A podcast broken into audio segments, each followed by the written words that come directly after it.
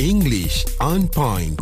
Alright, jadi kita nak buat yes again about idioms. Kerana mm-hmm. ini salah satu antara yang favourite mm-hmm. antara pendengar dan followers Cool 101. Mm-hmm. Okay, so idioms ini sangat uh, menarik untuk digunakan mewarnai perbualan harian kita. Setuju. Jadi hari ini ada banyak kita nak belajar. Memang kalau nak belajar tak habis lah sebab tu kita Ha-ha. kena buat banyak slot kan. Betul. Okay, tapi kali ini kita nak ambil yang mana senang, yang simple kita boleh amalkan dalam kita punya borak-borak kita. Ya, yeah, tu yang Muaz sebut tadi under the weather Under the weather. Yeah. Why are you feeling under the weather, Muaz? because I don't have enough sleep. Oh no. How now? Oh, so maksudnya uh-huh. under the weather not feeling well. Ya. Ah, dia tak kurang sihat. sihat. Yang tu Ha-ha. mungkin kita selalu dengar juga Betul. kan. Okay, Ha-ha. another one is pernah dengar tak? Don't add insult to injury. Ah, yang ini dia macam tahap teratas sikit lah. Hmm. jarang jarang dengar. Jarang. Okay, Mm. Hmm, Eh, kalau injury kita tahu kecederaan. Mm-mm. Insult adalah cacian. Oh. eh, Janganlah tambah lagi cacian terhadap satu kecederaan, terhadap sesuatu yang sudah buruk Ah. yang telah berlaku. Jadi maksudnya adalah keadaan tu dah buruk.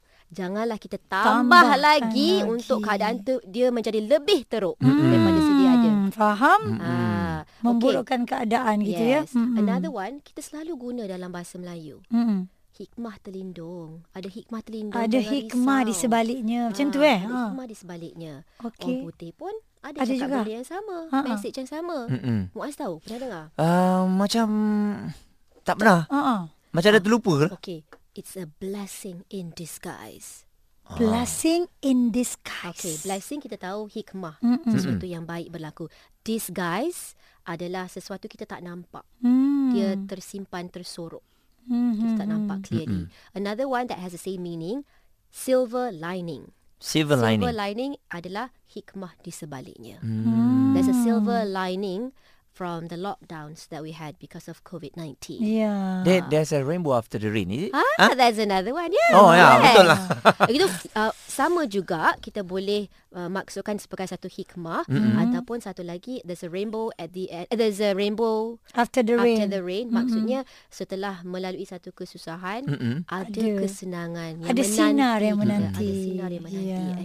Exactly. Haiza, Muaz dah bagi contoh. Haiza takkan tak bagi contoh kot? Haiza, Ha ah. uh, don't judge a book by its cover. Dan tu kita dah belajar eh. Cuba ambil yang lain. Tapi contoh kan. Itu contoh yang bagus. Ah, yang yang okey. lain takkan tak ada. Aduh, saya Ha-ha. ni itulah beberapa hari yang kita cuti Sabtu Ahad ni saya tak bercampur pula dengan orang yang cakap orang putih ni. Tapi saya cuba eh. Ha-ha. Benefit of the doubt. Oh. Benefit of the doubt. Yang ni kalau kita selalu dengar peguam yang gunakan. Ah tengok. Minggu lepas kita ada baca perkataan peguam kan? Oh. Ha. Okay, so give benefit of the doubt. Hmm. Sesuatu yang sangat simple maksudnya.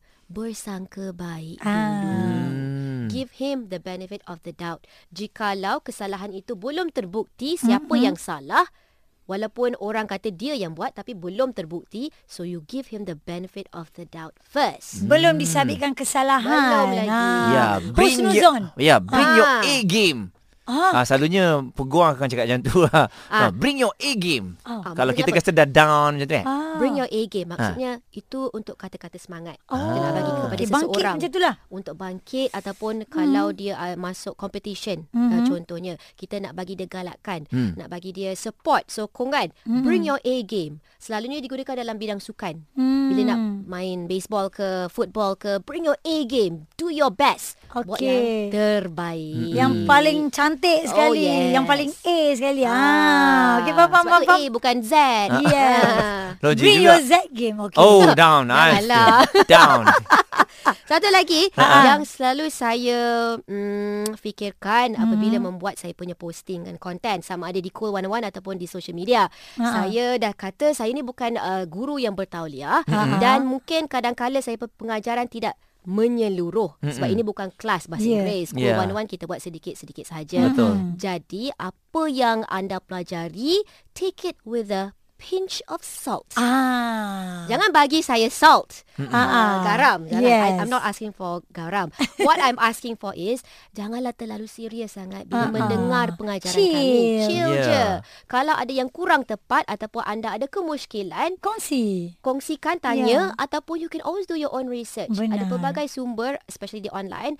Everything is at your Mm-hmm. fingertips. So take it with a pinch of salt. English on point.